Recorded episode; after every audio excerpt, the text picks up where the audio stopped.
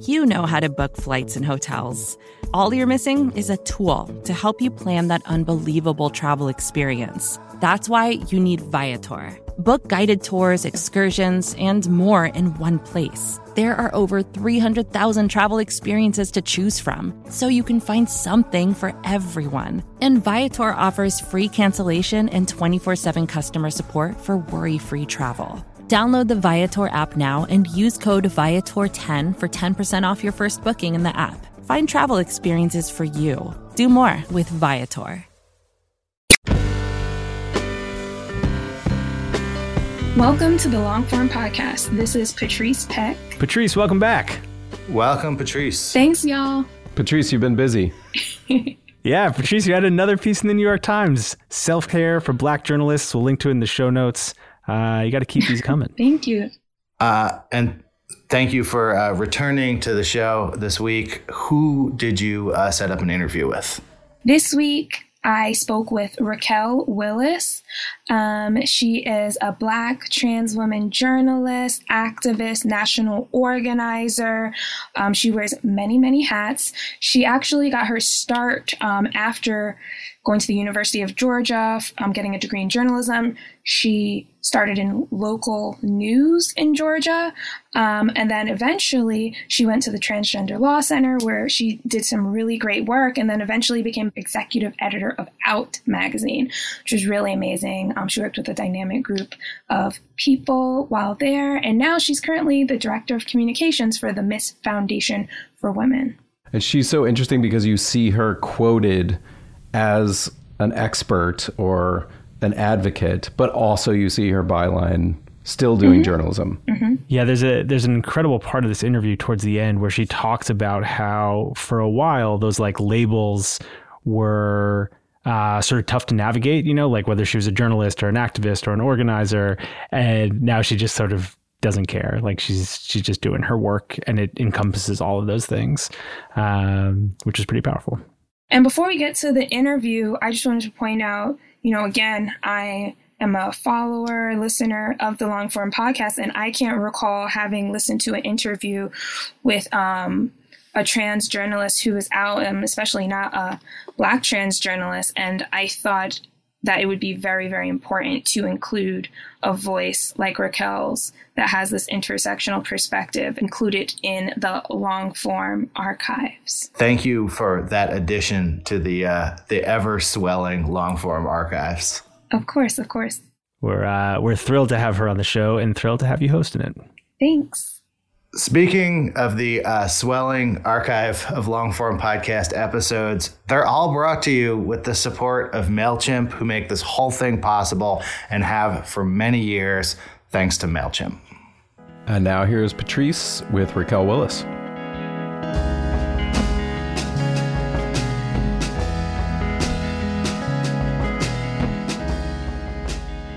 Raquel. Thank you so much for joining us on Longform Podcast. I've been dying to get you on here. Yes. Hi, Patrice. It's so great to be on. so, let the people know where you're from and where Raquel grew up. So, I consider myself a Southern girl through and through. Even though I live in Brooklyn now, I am forever from Augusta, Georgia.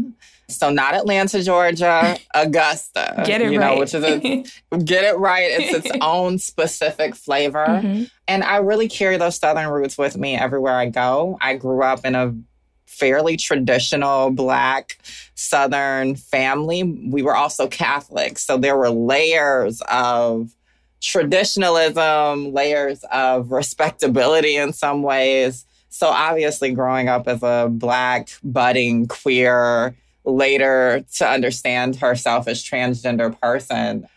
Yeah it was a it was a bit of a journey to say the least. Mm-hmm. and so what drew you to journalism? So i loved writing like poetry and different things growing up. I wasn't one of those people who was like consistent with it. I'm a typical gemini in that way like um, but then when i got to be I don't know, maybe about 13 or 14, I started writing songs. And so I actually have been a big music fan, a big fan of lyricism for mm. most of my life. And I envisioned myself at one point as being a songwriter. So yeah. so that was kind of the organic start. Then when I got to the later years of high school, I was the yearbook nerd. You know, I, I went to a fine arts high school, and so everyone had their thing. And my interest really went into yearbook. I was so mm. into this idea of creating this like object that captured a year in our lives you know mm-hmm. like that was so interesting to me and i didn't understand why other people didn't think that that was interesting but in the same way and then eventually I was the editor in chief my senior year. So it was a fun experience and it was nice managing a team, collaborating with folks. And I was like, well, I guess I like this. Like, I'm not going to be this doctor that my grandma is always telling me I'm going to be. and so I was like, well, how do I do that? And so I ended up going to the University of Georgia and I started out double majoring in graphic design and magazine journalism specifically because I was so interested in the visual elements in conjunction with the verbal elements. And so, yeah, so that was kind of the origin story of the journalism career. got it. Got it. And so, what year did you graduate? And I ask because I'm 32 and I graduated from undergrad in 2009. And that was like during the last recession.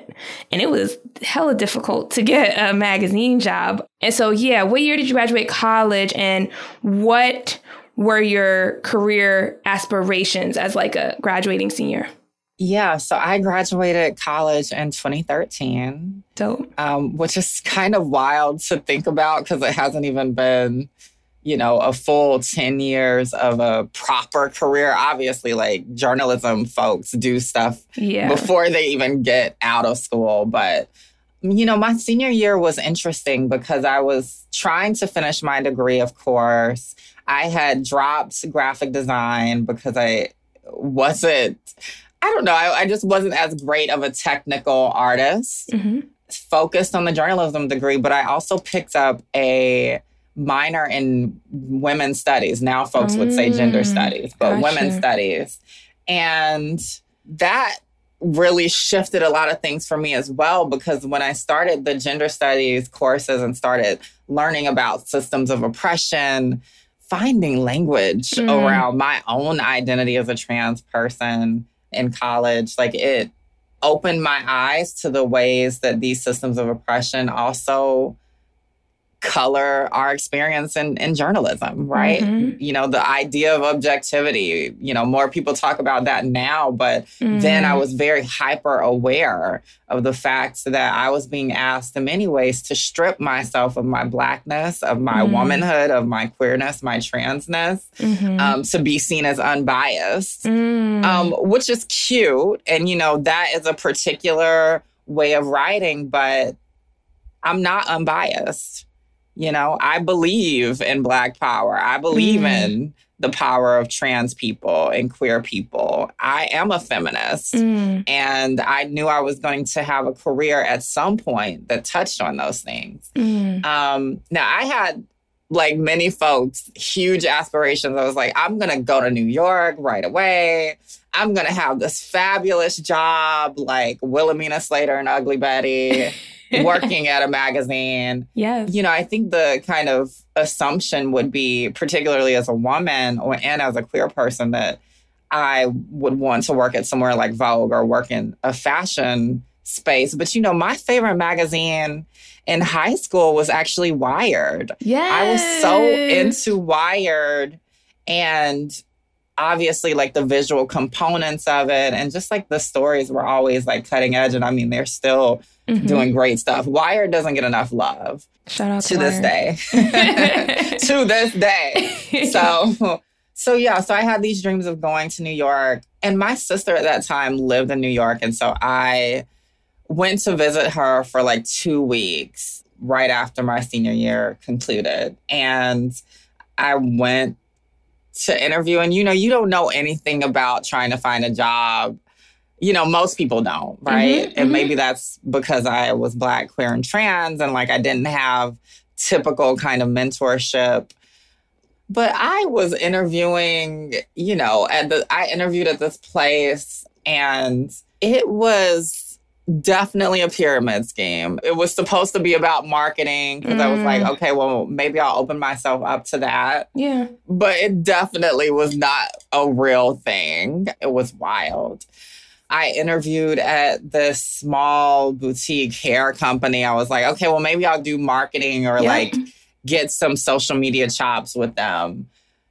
Didn't get any of those. It was just a, I was looking on Craigslist, you know, like all of the places. I applied probably to, you know, 1,000 places mm-hmm. through that last semester of my college experience and nowhere was biting. Part of it was because I was I didn't live already in New York and I had focused on trying to get to New York and I didn't understand those dynamics that they wanted you to live there already. Yeah. So I freelanced for a bit. I came back to Georgia. I was lucky that I had a friend who allowed me to stay with them so I didn't have to go back to Augusta, Georgia. I was like, if I go back to Augusta, I'm going to get sucked into the vortex and mm. and stay and be a hometown hero, which is great, you yeah. know, but I knew I didn't want to be in Augusta. You mm-hmm. know, I mm-hmm. knew that there was more I needed to do. Mm-hmm. So eventually I got my first, what I consider real job as a news reporter in Monroe, Georgia yeah. at the Walton Tribune. Amazing. And so, you know, yeah. that's the journey you just described as like a rising senior and then a graduated senior, recent college grad rather, who was looking to get into a journalism career. Like I think that is is very familiar, especially in New York City. And and as you have mentioned, that's, you know, coming from the South. That's not discussed enough, sort of how this industry is really seemingly dominated by a lot of coastal region folks. And yeah, like that journey you just described, like it's hella familiar. And, and you said you graduated 2013? 2013, yeah. So at that point, the industry was already in that volatile state of trying to figure out what the business models are like a lot of publications are folding like what w- was any of that addressed in your um, college education in terms of the state of journalism industry? No i mean i knew obviously that we were in the afterglow in some ways of the downturn in 2008 you know? So i, I knew going into college because i graduated high school in 2009 that something was going on, right? But I, you know, I think that I, I mean, I came from a middle class background. My parents had, you know, degrees on degrees. Like my mom had a doctorate in education. Gotcha. So I was privileged in a sense of like, I was like, oh, I'll be fine. Mm-hmm. You know, like by the time I get out of college, it'll be fine. And it wasn't, you know, mm-hmm. so they didn't really address the economics of the journalism industry when I was in school.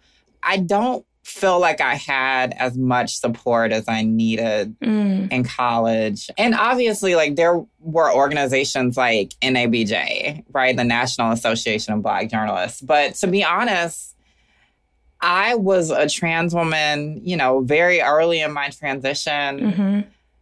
I didn't see that as an outlet. You know, mm. it mm. was and still is a very respectable space, yes. as most Black institutions still are, unfortunately. And mm. so I didn't necessarily see that as a space that I could like find support. Yeah. I always felt like I had to figure it out on my own. Let's get into your your entry level, your first journalism job. Talk to me about mm-hmm. that in Monroe, Georgia. Monroe, Georgia. So I remember so vividly going to interview for that job. I obviously had like my little, you know, physical copy of my resume, my little folder. Yeah. I um was dressed up in a very like traditionally feminine way, you mm. know, mm-hmm. like at least by southern standards. I okay. just I had full on face. Yep. My hair was like curled at that point because it was still relaxed. Okay. I um had on like a skirt and like this like jewel tone top Okay. and heels. Mm. You know, again, it was like a different part of my transition where I felt Mm. like I had to fit more of these stereotypical ideas of femininity. But I also knew that I was going to have to go back into the closet. Mm. So I went in, talked to the guy who would become, you know, my editor and boss, Mhm. got the job, and I was not out as queer or trans the whole Mm. time. Gotcha. You know, I don't want to be presumptuous and say no one knew, but like, I really don't think people knew that I was trans because there are just little things that I picked up, you know, just little Mm. things they would say. You know, Yeah. one time there was a woman who came in who had a pretty deep voice and the women on the staff were like, you know, cackling and making jokes about her. And I Mm. was like, oh, Mhm. wow, okay. This is what happens behind the scenes when y'all think that a trans person isn't around. Yep. Comments from male a male editor, you know, who Mm. made a joke about the T slur about trannies and like all of Mm. this stuff. And I was like, oh, this is how it, it goes behind Yeah. the scenes. Yeah. So I saw the transphobia I from a stealth perspective or I was, you know, not out about my identity. That's what we would call stealth in our community. Okay. So that was interesting to say the least. Yeah. Um, it also was a very conservative environment, as you can Mm. imagine. Mhm. So this was the proto Trump era of the Tea Party era Republicans. So Okay. the in between Sarah Palin and Trump, that kind of like outrageous white supremacist conservative mindset was being stoked. And so I witnessed a lot of that in small town Georgia as it was happening. Mm. I had a weekly column. I would try my darndest to talk about social justice issues. I was hitting them with different things each week. Mhm. I wrote a column inspired in some part by Chimamanda Adichie called We Should Mm. All Be Feminists Mm. and put that out there. Got, you know, hate letters from old men saying that I was young and naive and bringing my liberal college talk to the town. I would write some about the early iteration of the Black Lives Matter movement Mhm. um, or movement for Black Lives. Wrote about LGBTQ issues. Yep.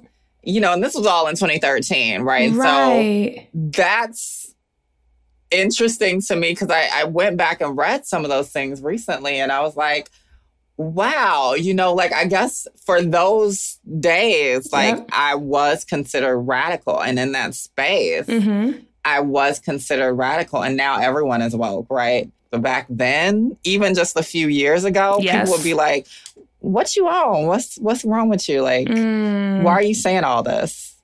You know, it seems so fringe. Yeah. Talk, ta- how were you feeling around that point? Because, like I said, you know, that's your first job. Did you feel like there was a lot of representation that you could sort of model yourself after within the newsroom? Like, you sound like you were just a very bold, courageous young journalist.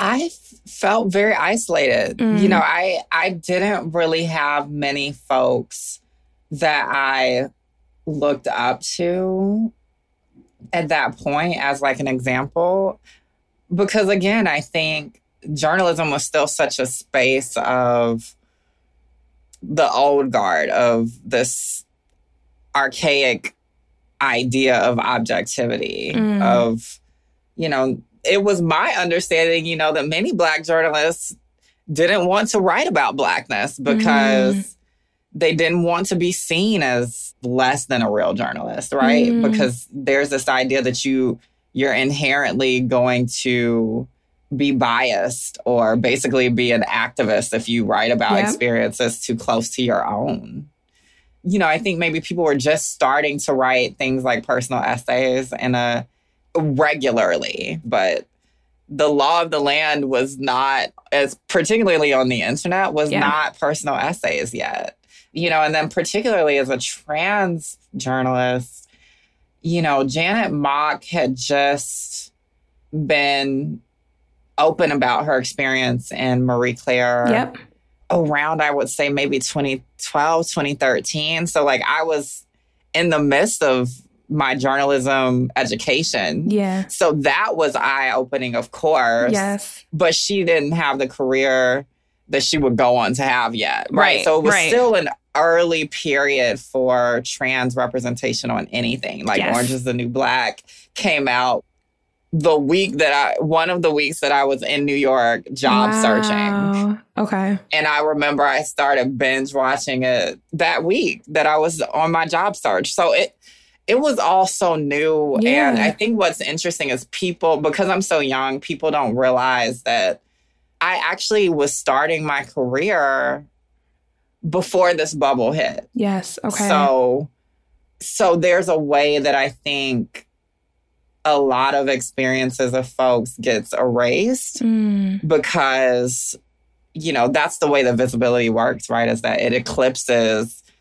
the struggles the experiences that are already Mm. happening mm, in a way and so while I, I look up to them you know there was also like so much that i was doing on my own that i was seeking and finding on my own before they brought the cultural relevance that our community needed mm. So, when exactly did you transition, and what was that like interviewing? In terms of like, were you nervous? And you know, because I noticed you mentioned like you remember specifically like how your hair was done, like what outfit you were wearing, and so let us into your shoes real quick. So, you know, I, to be honest, I think that this is often beyond the imagination for a lot of cisgender people or Mhm. people who are not trans. Mhm. But I feel like I was transitioning in a sense pretty much all of my life. Yeah. You know, like I never kind of fit these restrictive ideas of who I was supposed to be gender wise Yeah. in terms of a social transition, for me, I started my transition in college, you know, Mhm. in a formal sense, Yeah. right? Where I was like coming out to people as trans. And, Yeah.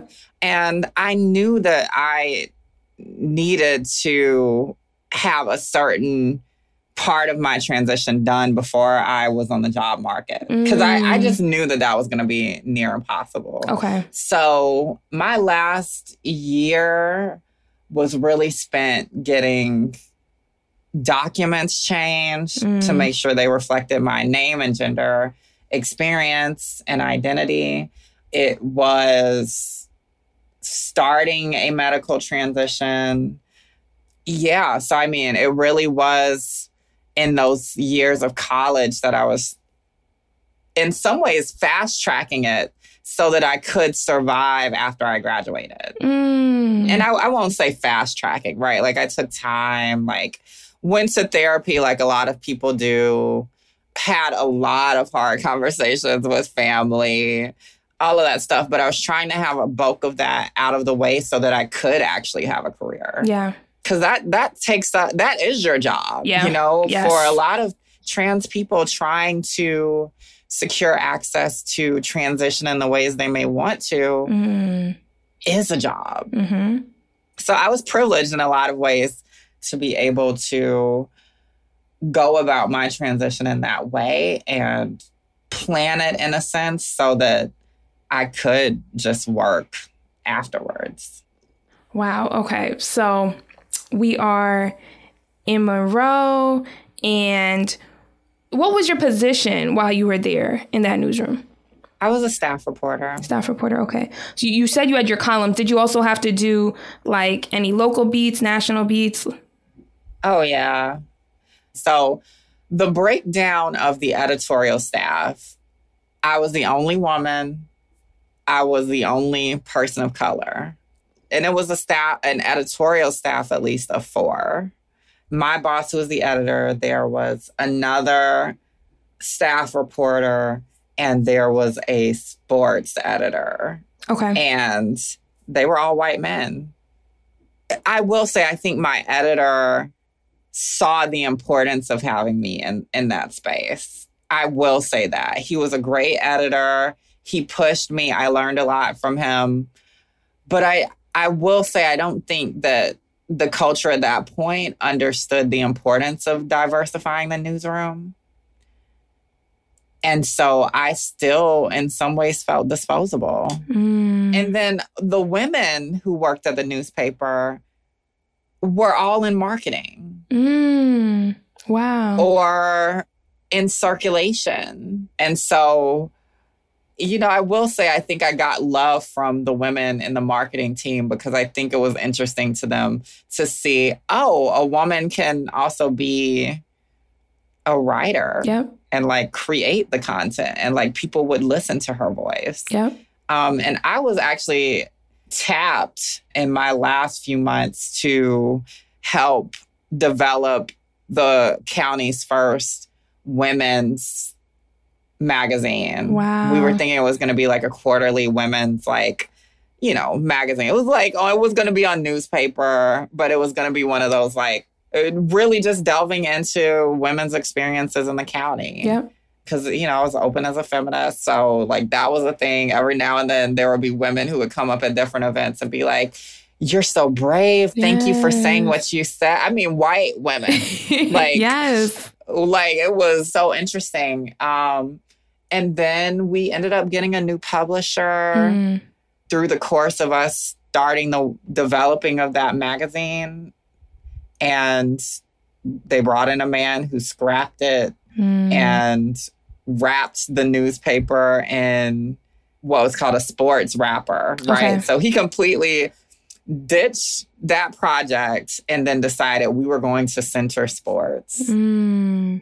And that really was my that was the final straw. And I was like, I gotta get out of this space. I gotta be in a space where I can be my full self. Yeah. And so that was what eventually pushed me to move to Atlanta. So you moved to Atlanta. Um, did you did you get a new job? Like what happened? I when I moved to Atlanta, I actually stayed with an aunt. So that was great. And I got a job at howstuffworks.com, which then was starting to like build kind of this podcast empire. Mhm. Like they already had a bunch of podcasts. Like they saw the potential of podcasting early and invested in it. I was not a podcaster. Mm. I was a digital publisher, so I worked on the website, on really kind of publishing content. I wrote maybe one or two things while I was there, but it was mostly like publishing content. While I was there, there was the death by suicide of Leelah Alcorn, a young trans girl who ended up publishing a letter about how she didn't see a future for herself as a trans person. And she set it to be published on Tumblr after she died. Mm. It was like one of those, by the time you read this, Yeah. kind of experiences. That broke something in me.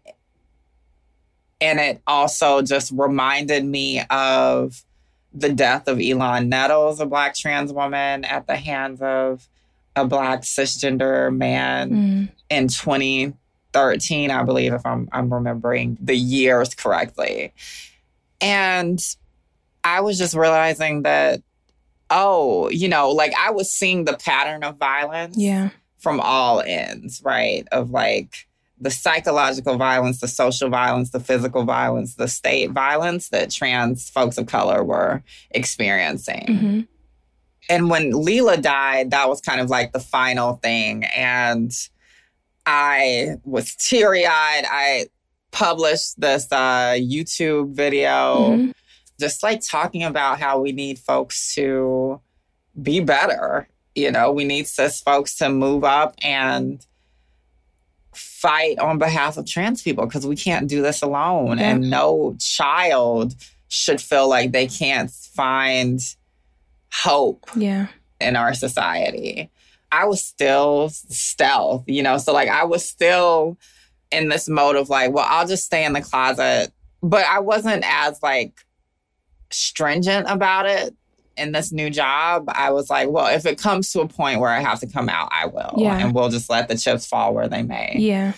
After I published that video, it went, I guess, semi viral. It was Mhm. like 4,000 views, which, you know, the barometer of virality at that time was so much smaller than it is now. You Right. know, like people get like millions and millions of views. But so that was a thing, and BBC picked it up Okay. and they were like, "We want to interview you for this global radio show." And I was like, "What?" you know, I wasn't really like excited. I was Mm. like scared Yeah. Yeah.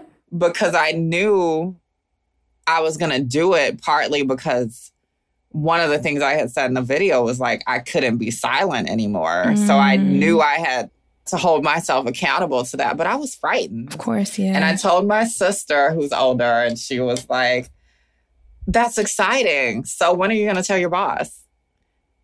And I was like, Do I have to? She was like, Yeah. And I was like, Okay. So I told my boss, then she told her boss, and they were on board with it. They were like, You definitely have to do it. It was not an issue Yeah. that I was trans. We didn't even go into any more detail. They didn't ask any like wild questions. It Yeah. just was what it was. Mm. So I did their interview, and then from there, I would just became more outspoken on social media. I was starting to tap in more to community organizing, Okay.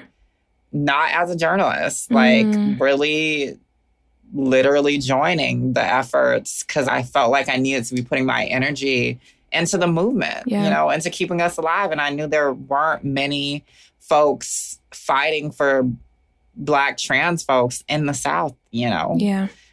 Or at least I did. I wasn't connected to the larger network that I am now. Yeah. And then I pitched this podcast to the folks there and was like, we need to be having a conversation about what's happening in the movement for Black lives, what's happening in terms of LGBTQ issues. Yeah. I would love to do a podcast on these things. Now, granted, I will say maybe I didn't articulate the vision well enough. But one of the things that I was told by a Black cis woman who was my supervisor was, oh, well, we've already got a feminist podcast. They're already talking about things. Mm. And I was like, you have, and this is no shade to them because they did great work Yeah. and still do great work. They had a podcast that was hosted by two white women. Mm.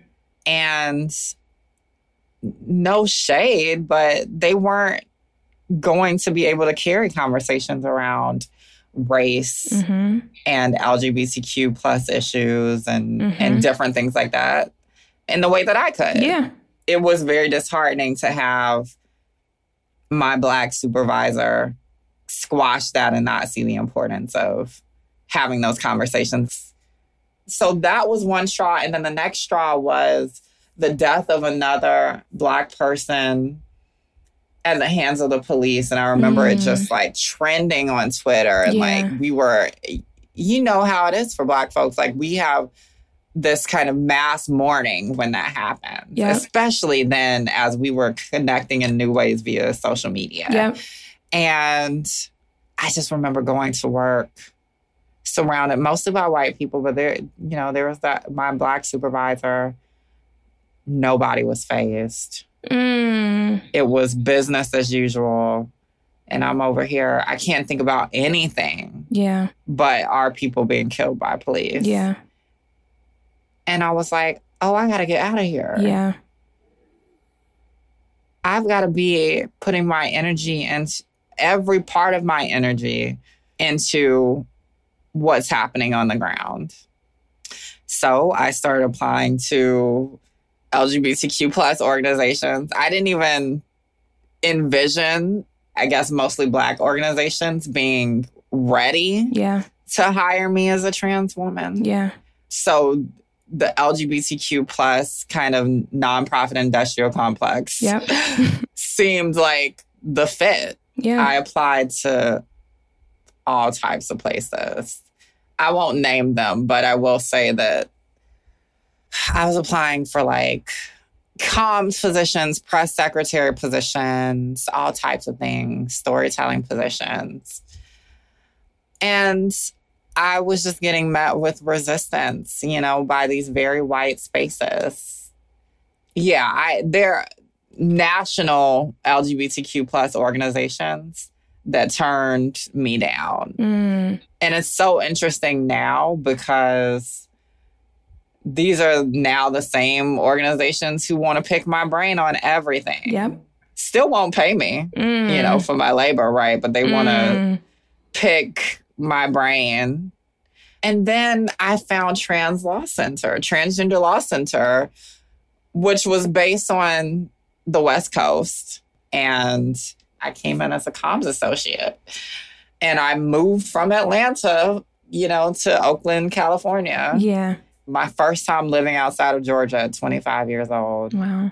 and it was on. And so that, you know, had a very formative experience there as well during that time. That was when I spoke at the National Women's March. I was Mhm. continuing to be outspoken on social media. Mhm. I shifted from the comms space, which I felt like I was being blocked from doing more, Mhm. into nation- a national organizing space. Okay. Um, so I was a national organizer for the organization, but I was still freelance writing, Mm. doing like, you know, press and all types of things, you know, and in a sense, you know, though I was never acknowledged as this or compensated as this, I was in some ways a spokesperson for the organization Mm.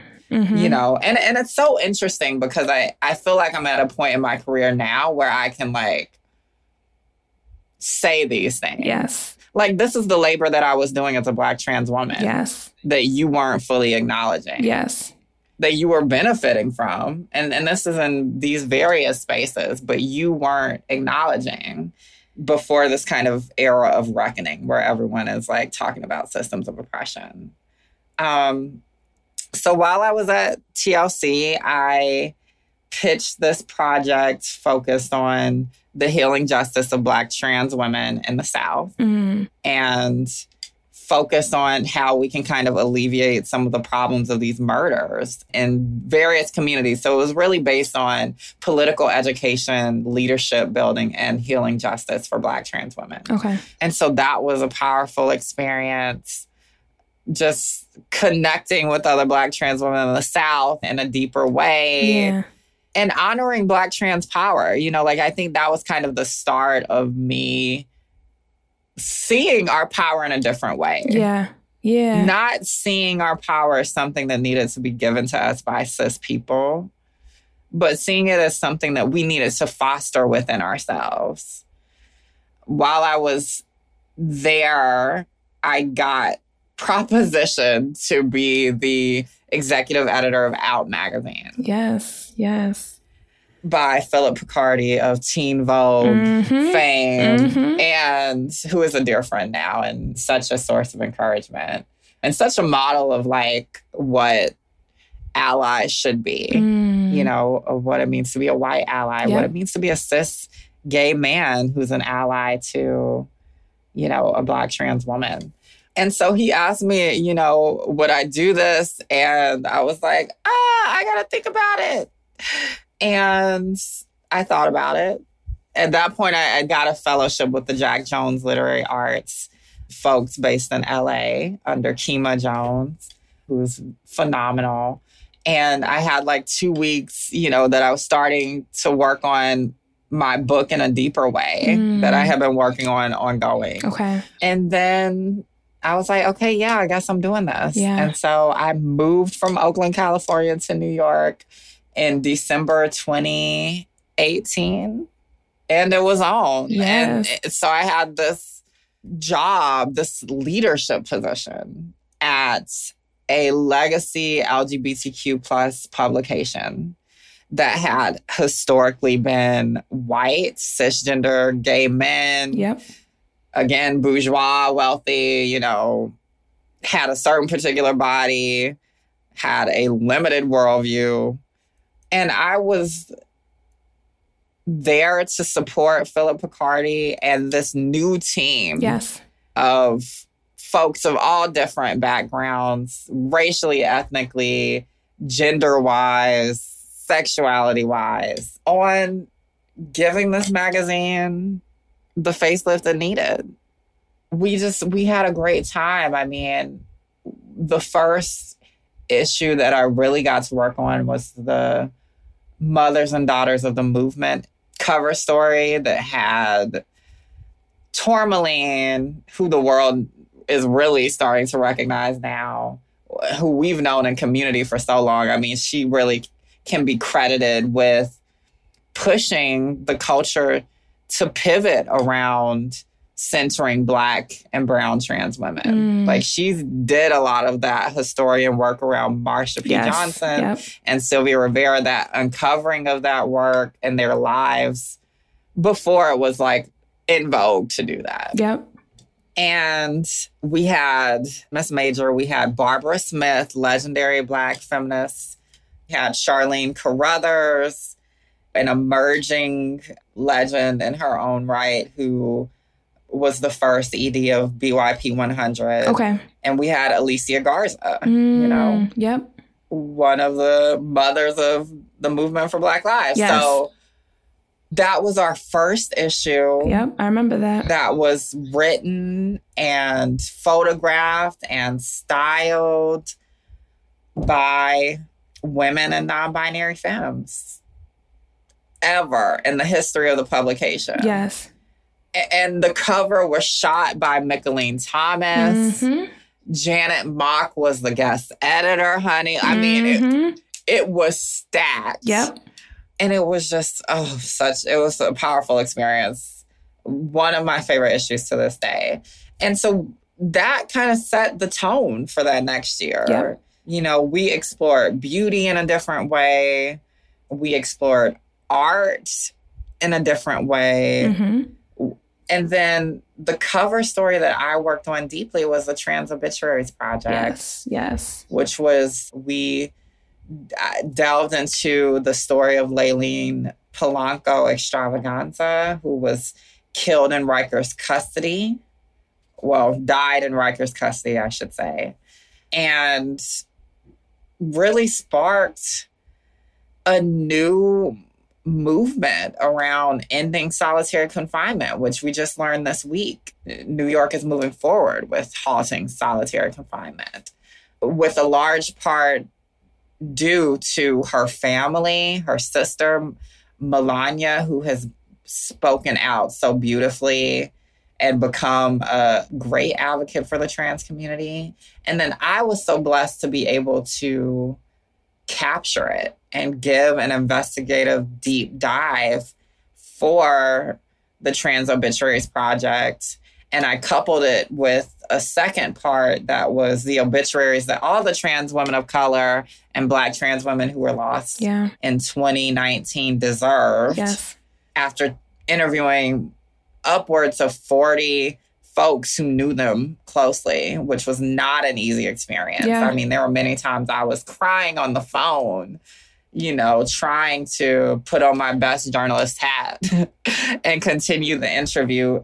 And I couldn't set off the people that I was interviewing. you know, I Right, had to be sensitive to being that strong voice that they could share these ideas with.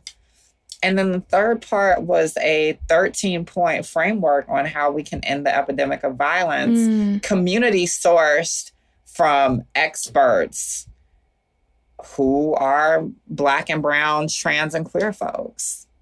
So that was my proudest moment at Out was being able to get the Trans Obituaries Project created. And we, you know, are nominated for a GLAAD Media Award. So everyone can cross their fingers and toes that maybe, you know, we'll get some good news. Yeah. But I, throughout my career in journalism, it's been important for me to bring my community with me, elevate my community with me. Yes, I'm an activist. Yes, I'm a journalist. Yes, I'm a writer. Yes, I'm a storyteller. Yes, I'm an editor. I don't care anymore. none of those things are at odds with each other.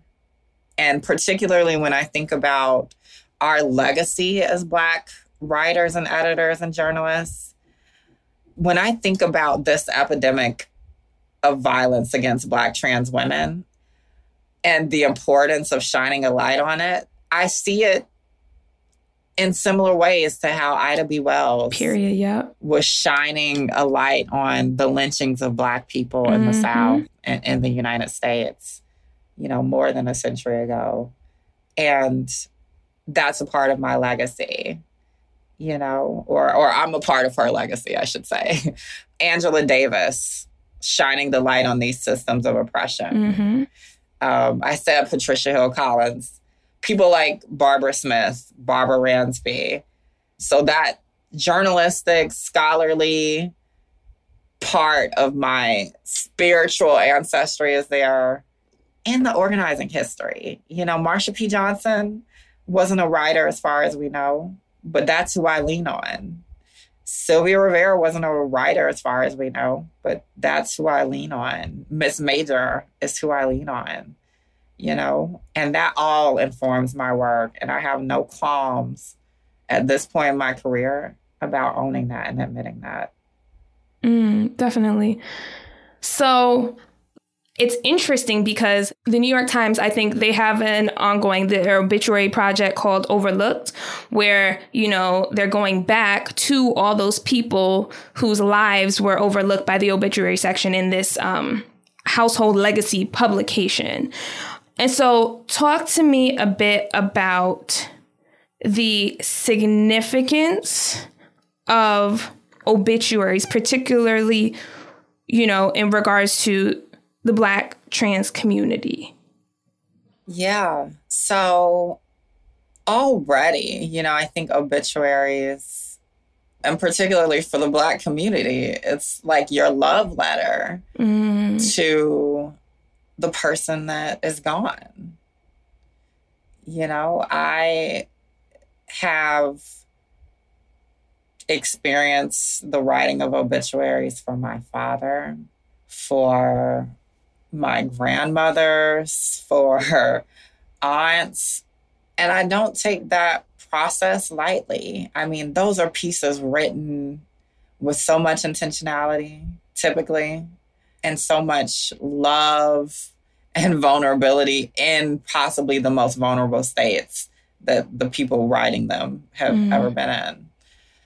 So it's important. And the unfortunate truth is that so many trans people, but particularly Black trans people, aren't loved and respected after death, and particularly during that process. Mm. In the last two weeks, there have been reports in media and from community of at least six Black trans women who have been murdered. And most of them were initially misgendered, meaning they were identified as male by police and media. Many of them were called what we call a dead name which is, you know, or their birth name, the name that they didn't actually choose for themselves. And so that kind of disrespect, even after experiencing some of the most brutal acts of violence a person can experience, mm-hmm. is demoralizing, you know? So I wanted to talk with people who knew these women closely.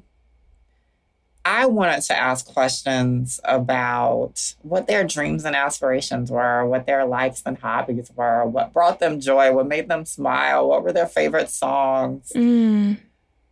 the joyful things. And I heard powerful testimonies. I heard from a man who had just gotten engaged to one of the women about a month before she was murdered.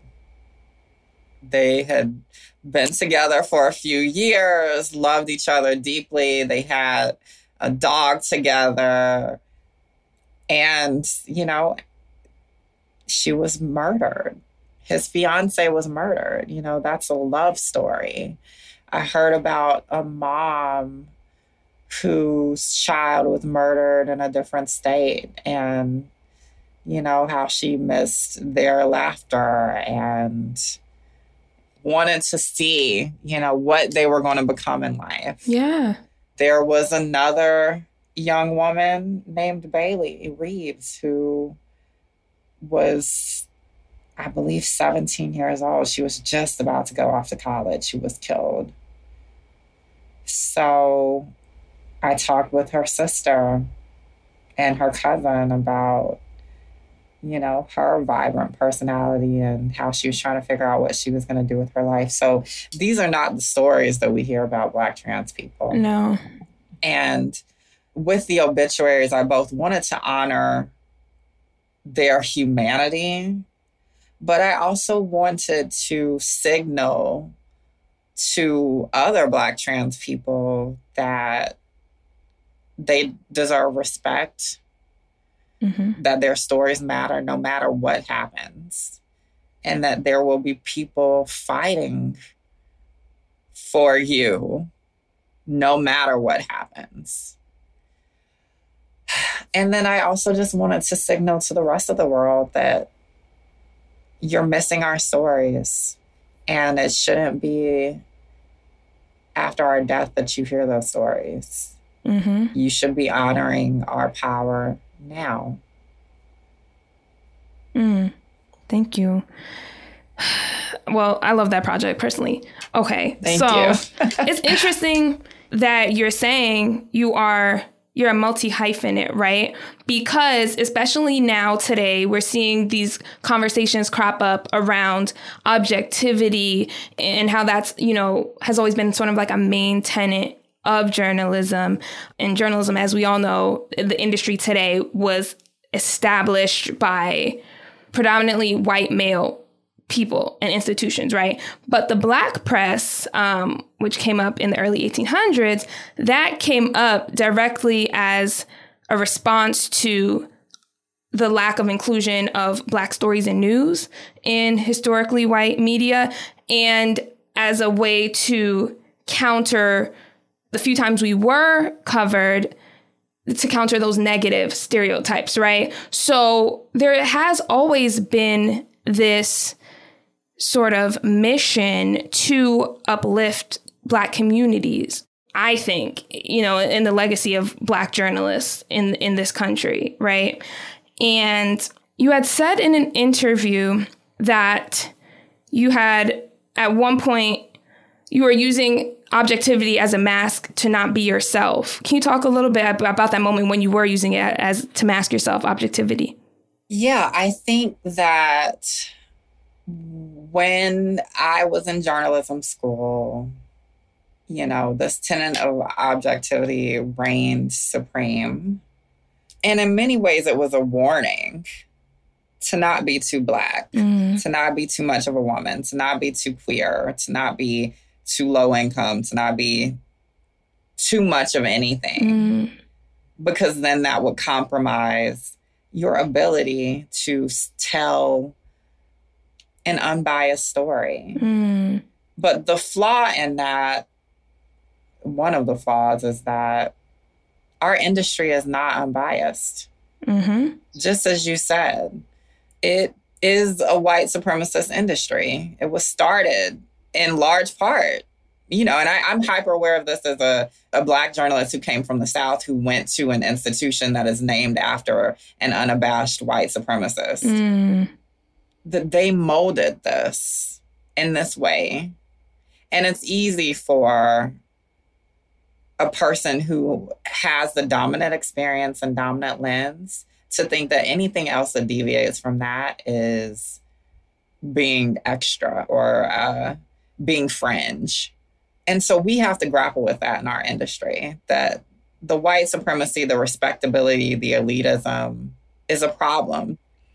The other thing, too, is I don't buy that me owning my marginalized experiences every move that I make or in every story that I write makes me necessarily biased Yeah. Because in fact, black people have always had to have more facts than white people to survive. Queer people Mm. have always had to have more Mhm. facts than straight people to survive in our everyday lives.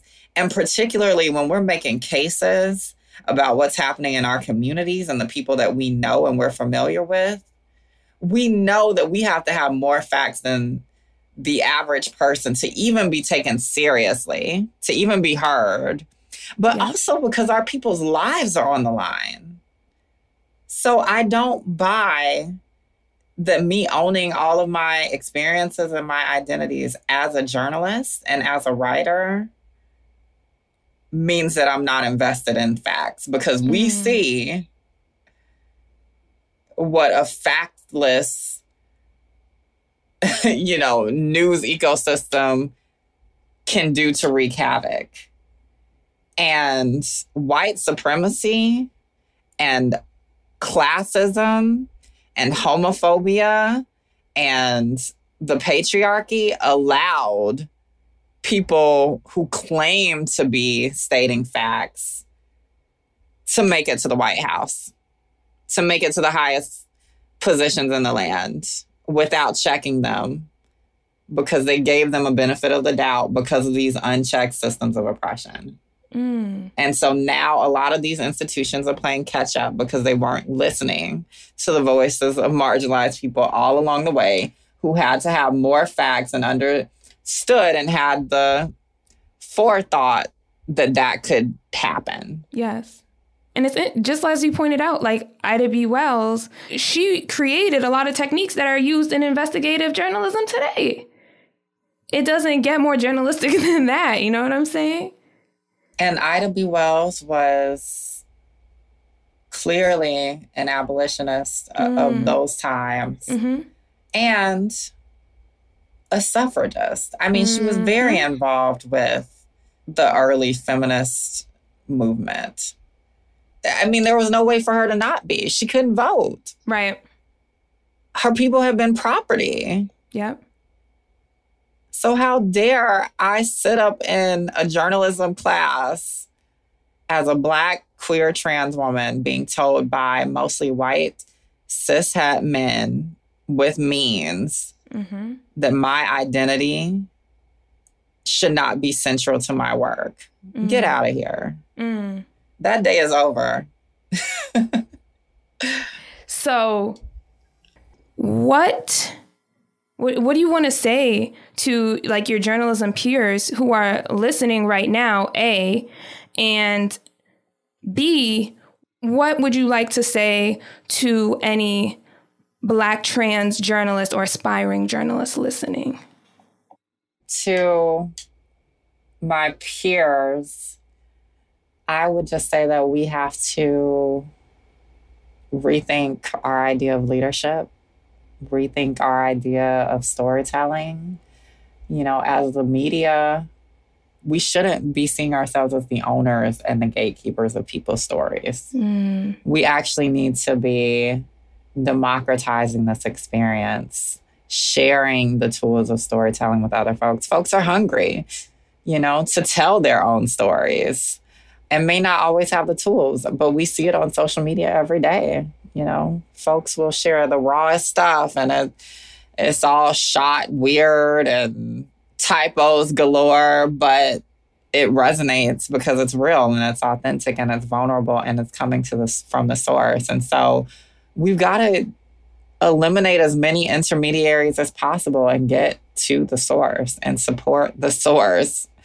When it comes to Black trans people and advocating particularly for us, I think that we need to be investing in Black trans storytellers and writers and editors and photographers and videographers, stylists, all types of things. You know, we're everywhere.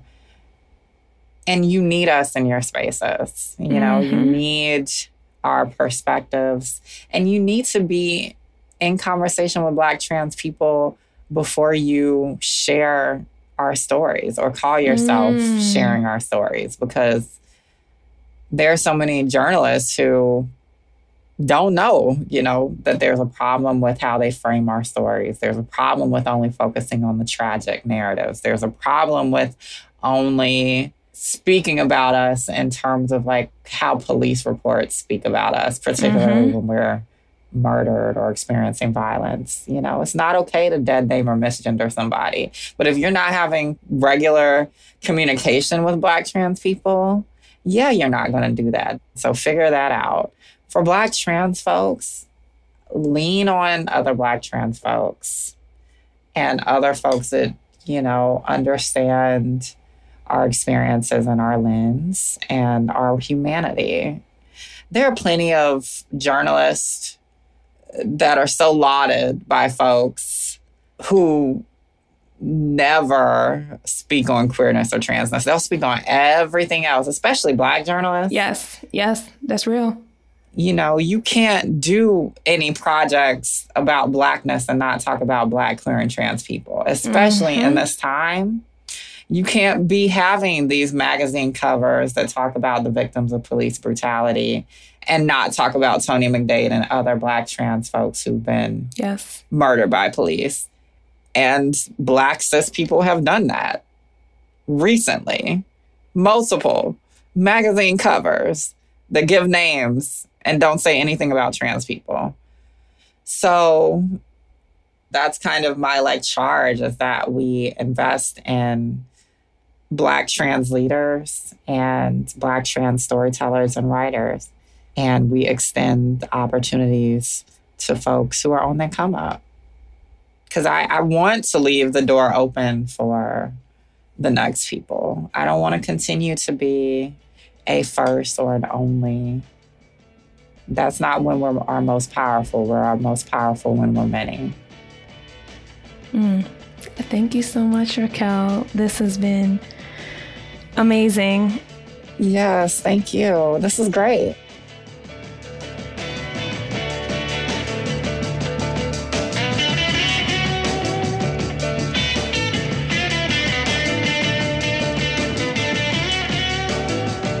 Thanks for listening to Longform. I'm Patrice Peck. The show is hosted by Aaron Lammer, Evan Ratliff, and Max Linsky. Jenelle Pifer is the editor, and Julianne Parker is the intern. Thanks to MailChimp for sponsoring the show, and thanks so much to Raquel Willis. You are truly an inspiration.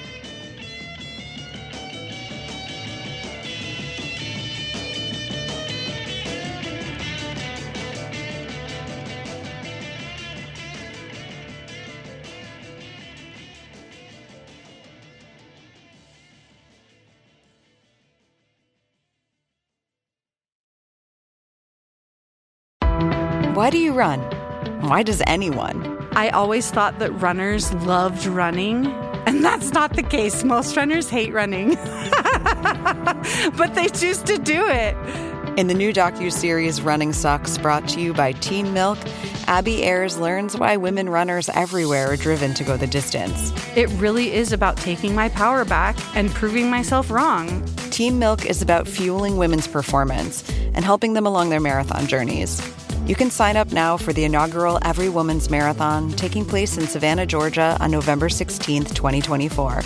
Learn more and register at everywomansmarathon.com. First thing in the morning, as soon as you wake up, the to do list starts. Does the car need gas? Hopefully those leftovers are still good. Why did I get CC'd on Call mom? no. You can't escape the to-do list, but you can make the most of your me time with a relaxing shower using Method hair care products. Try Pure Peace Volumizing, Simply Nourish Moisturizing, or Daily Zen Shampoo and Conditioner for daily use. All formulated with long-lasting fragrances and are safe for color-treated hair. Reconnect with the best version of yourself. Visit methodproducts.com to unleash your inner shower.